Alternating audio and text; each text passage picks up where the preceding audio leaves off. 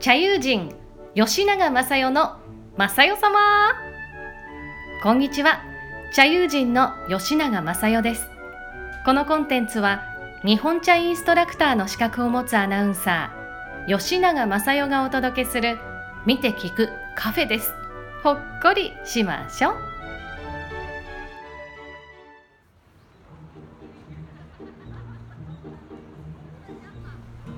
さてまた前回の更新から1ヶ月経ちましたけれども皆様お変わりはありませんか？大丈夫ですか？YouTube でご覧の皆様には私が昨日公園で一人抹茶の野立てを楽しんだ映像とともにお送りしていきます。ポッドキャストをお聞きの方もぜひあの絵が気になるななんていう方は YouTube ご覧いただきたいと思います。さて1ヶ月で世間の状況って結構変わりましたよね。最初はねなんだかコロコロコロコロ騒がしいわなんて思ってたんですがこの1ヶ月でちょっと深刻化しましたもんね。まあ、お互いに感染しないように十分気をつけながらでも対策すべきことをしっかりしたらねあとはできるだけ明るい気分で過ごしたいですよね免疫を上げるという意味でもその方がいいと思います今回はコロナウイルスを通してちょっと私が気づいたことをシェアしていきたいと思っています。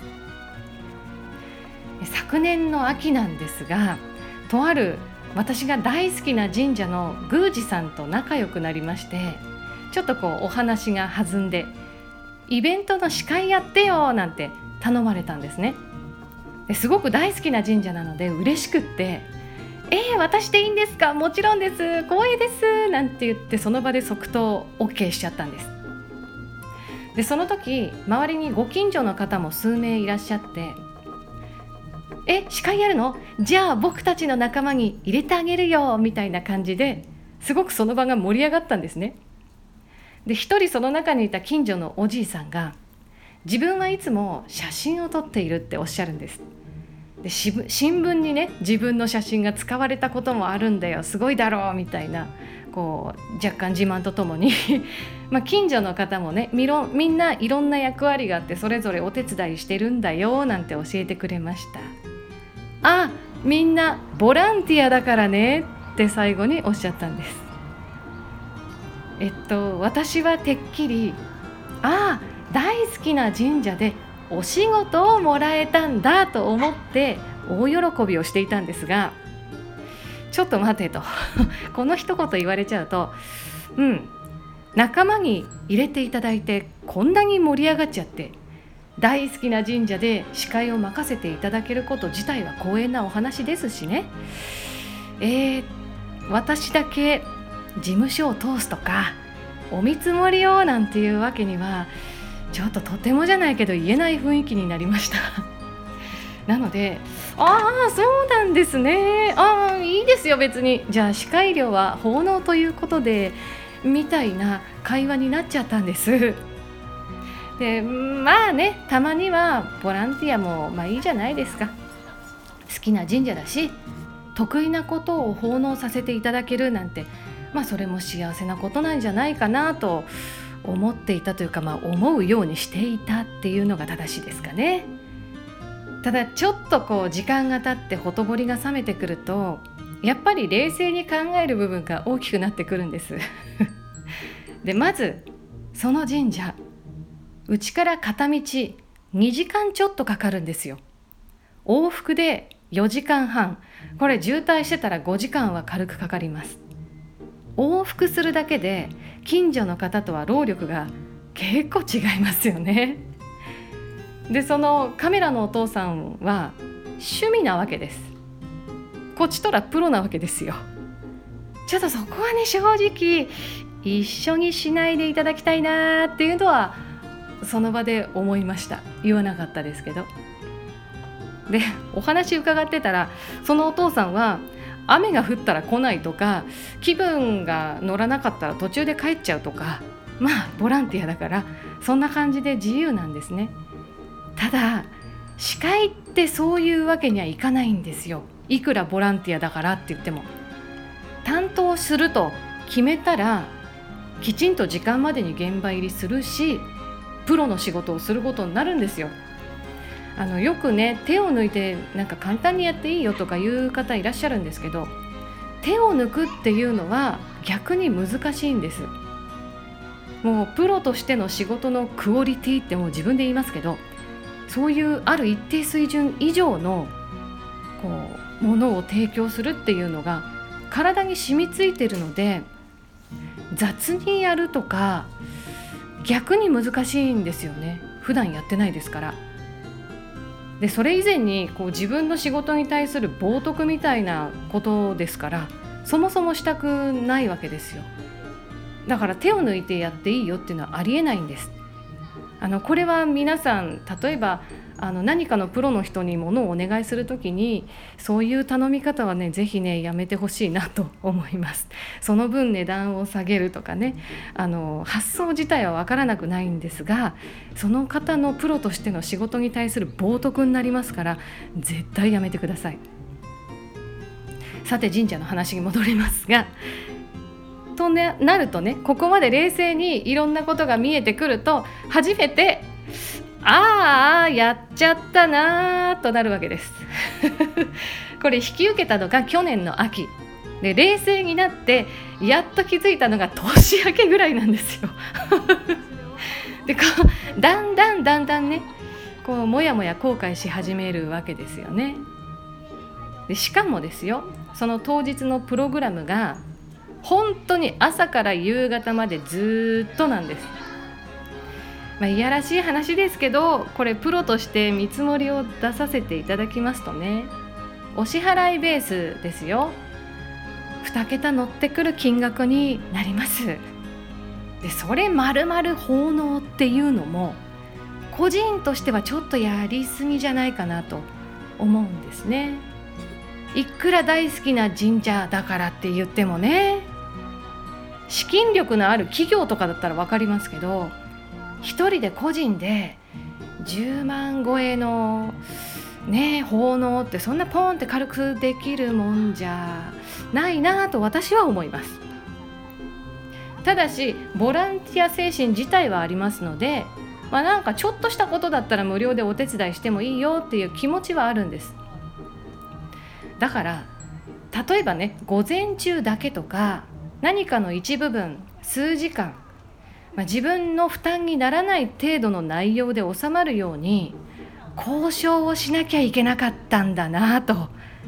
その場のノリで向こうが言った通りの内容でファーって舞い上がって即決。こりゃあ大失敗だったなっていうのが冷静になるといろいろ見えてきたんです。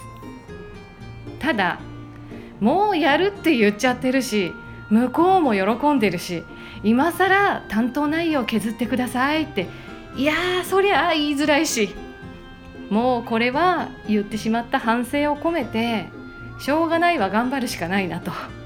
そんな重い気持ちをずっと抱えてました正月から。そしたらなぜかコロナが流行りましてなぜか中止ってことになったんですよね。はい あの世間ではねいろんな行事やイベントが今中止になって特に卒業式とか入学式これは人生の節目の、ね、大きな1ページですからいや本当にかわいそうだなと思うんですけど、ね、なんかほとぼりが冷めて収束したらなんかねそれに変わるようなイベントぜひ学校側がやってあげてほしいなって切に願いますけれどもまあでも物事には両面あるっていうことですよね。私の場合はですが正直救われた部分が大変に大きかったというのが事実です。まあ、その部分はね天の采配に素直に感謝しようそして反省すべきは反省しようノリで即決しちゃダメよと。何事も一度持ち帰って冷静に考えるようにしよう。そして冷静に交渉をしたり断るべきはきちんと断る、まあ、今回そんな教訓を胸に刻んだんです。でちょうどそんな時でした。昔お世話になっていたお仕事の現場でもし今以上のパンデミック状態に陥って現在の出演者が全員倒れちゃった時に備えて緊急体制を事前に考えなければいけないんだけれどもその時に吉永キャスターは入れますかと事務所から聞かれたんですね。で今までの私だったらまあノリというか勢いで「はい!」って言ってしまったと思うんです。しかし神社の一件で教訓を得たばかりですから私冷静に考えましたよ。自分で自分の気持ちを確認する時間も持ちました。そしたら最初はすごく昔々の懐かしい人たちの顔とか楽しかった思い出がふわんと蘇ってふわんって心が軽くなったんですががちょっと待てと。今はねそのメンバーじゃないしその環境でもないんです。で残念ながらむしろその逆だなっていうことも知ってるんです。今の状況が。でそれで私が引き受けるとなったら無知のまんまではいけないですからその昔の仕事に必要な記憶も掘り起こして本当にあるかどうかわからない本番に勉強して備えなきゃいけない。めっちゃくちゃ勉強し直さなきゃいけないんです。でそれだけでもものすごい労力ですから本当にそこまでするべきなのかなというふうに考えました。神社の反省早速生かしましたよ。どれだけの労力かを今回は事前に確認をしそして冷静に自分の気持ちを確認をしその結果断るべきは断る。ああ教訓が生きましたね。今回は完璧でした。ふっと胸をなで下ろしたところでおほーっと全部つながったんです要はこの緊急体制の依頼をきちんとお断りするというのが本丸でその事前の勉強として神社の一件があったんじゃないかなとなんかそんな気がしてならないんですよね。この神社の件がなかったらその後に依頼された仕事のお話ってやっぱり独特の私は圧を感じるタイプなのでなんとなくやっぱり状況とか相手の勢いに押されてイエスって言わざるを得ないななんて思ってただろうなと思います。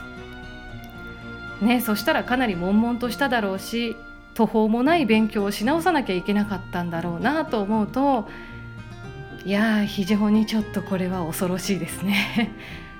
周りに流されないで自分の気持ちと冷静につながることコロナ騒動を通して私はそんなことを学びました。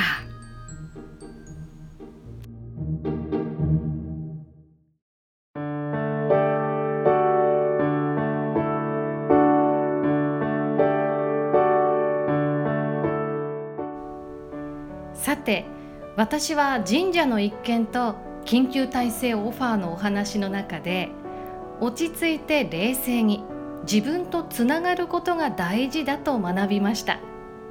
ノリで勢いで返事をしてしまう時私の脳で動いているのは専門用語になりますが自動思考なんです。要は考え方の癖思い癖のようなものです。特に神社の一件は単純に「わあ嬉しい引き受けちゃおう」という無邪気で純粋な気持ちも大きいのですがただその心の奥底には頼まれたら何でも引き受けなければならない断るなんておこがましい何様だ私に断る権利なんかない私にそんな価値はないいい人に見られないと自分の価値がない嫌われるのが怖い責められたり怒られたりするのが嫌だ。そんな気持ちがこびりついていることにも気づいたんです。何かを頼まれたら自動的に喜んで引き受ける。それ自体は素晴らしいことなんですが本心をじっくり探っていくとさまざまなことを負担に感じていたり手放しで純粋に喜ぶ気持ちばかりではなかったんです。恐れや不安から生まれた人に好かれたいという気持ちが依頼を喜んで引き受けるという行動につながっていたようなんです。この気づきはとても大切です。思い込みとしっかり向き合えばその思い込みはもう自分には必要がないことがわかります。手放しましょう。皆さんはどうでしょうか？考え方の癖思い当たりますか？今一度整理すると私の場合は何でも引き受けなければならない。自分には断っていいだけの価値がない。私は嫌われる存在だ。怒られ責められる存在だ。という恐ろしい思い込みを持っていることが判明したんです。これを聞いてハッとされた方もいらっしゃるかもしれませんが、まあ、もう少し思い浮かびやすいところで自分の気になる思い癖不快な癖を探してみてもいいですね。例えばいつも人目が気になるいつも失敗ばかりするみんな私のことが嫌いなどなど。こういう思い込みを手放したら楽に生きられるのになぁと思うような考え癖を少し思い浮かべてみましょう。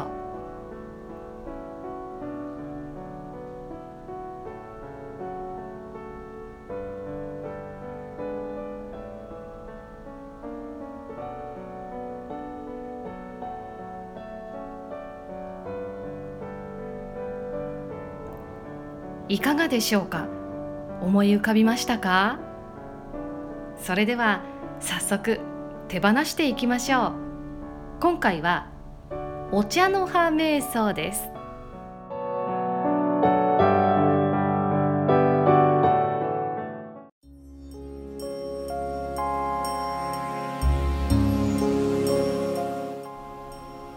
まず軽く背筋を伸ばして座りましょう。椅子の方は浅く腰掛けて足を床につけてください。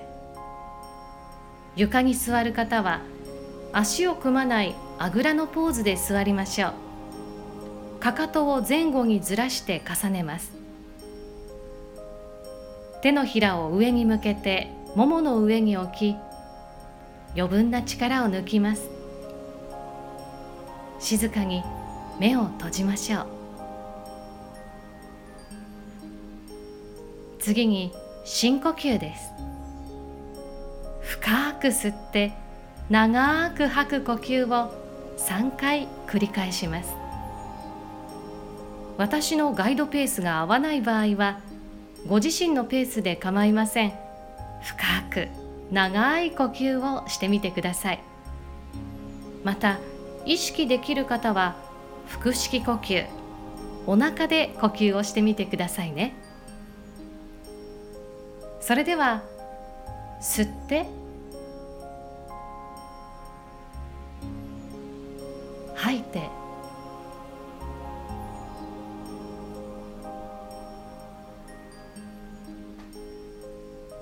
吸って。吐いて。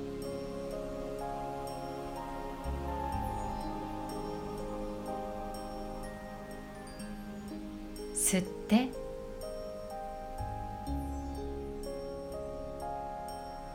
吐いて。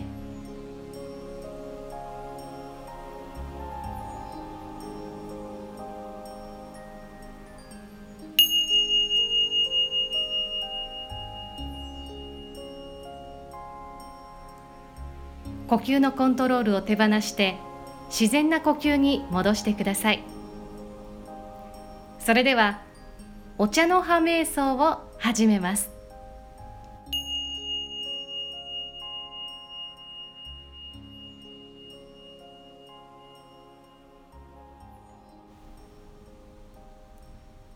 さてあなたの手放したい思い癖は何ですか？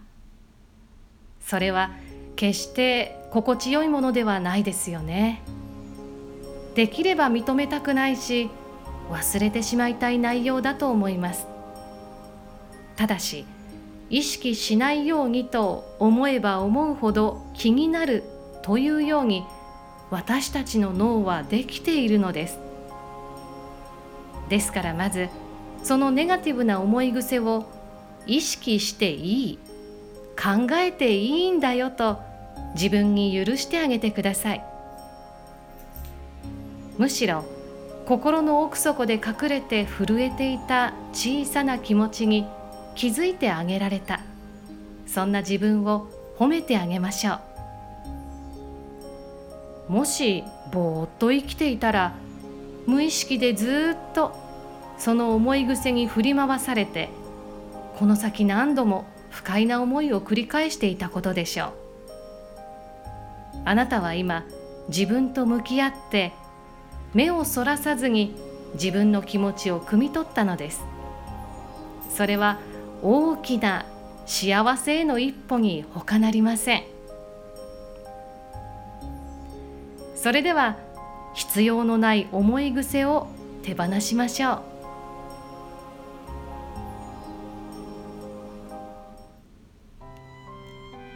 静岡県清水区両郷地。高級茶の産地として知られる静かな山里です。急峻な山々に囲まれた両郷地にはよくにわか雨が降ります。狭い範囲でさっと降ってすぐに止むため私の畑を潤してくれる雨という意味で私雨と呼ばれます。茶農家にとってはまさに恵みの雨。茶の木を潤しこの地の清流興津川へと注ぎます。そしてこの興津川から立ち上る川霧がみずみずしく甘やかな両郷地のお茶を育むのです。その興津川のほとりにあなたが立っているところをイメージしてください。水量豊かな水面は太陽を反射してキラキラと輝いています。振り返ると茶畑が広がりたくさんの新芽が芽吹いています。生まれたての薄い黄緑色をした茶葉が柔らかな生命力を放っています。その美しい茶葉を一枚摘んでください。そしてそっと手のひらにのせましょう。ふんわりと優しい感触です。そしてあなたの手放したい思い込みをその茶葉に託してください。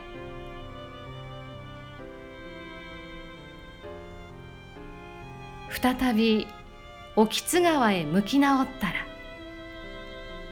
ほとりにしゃがんでそっと茶の葉を川へ流しましょう。キラキラと輝く清流が茶の葉と一緒にあなたの思い癖も遠くへ流し去ります。きっと清らかに浄化してくれることでしょう。茶の葉を見送りながら興津川とお茶の葉に感謝をします。心の中でこうつぶやいてください。私の思い癖はきれいになくなりました。ありがとうございました。心地よい感謝に包まれながらしばらくご自身の呼吸を感じてください。吸っては膨らみ吐いてはへこむお腹の様子か鼻先を出入りする空気の流れのどちらかに意識を集中させます。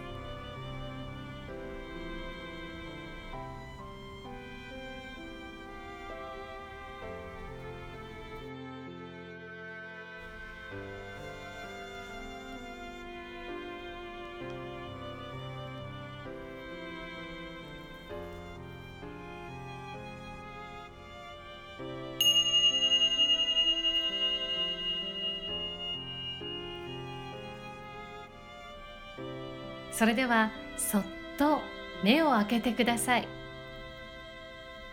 これでお茶の葉瞑想を終わります。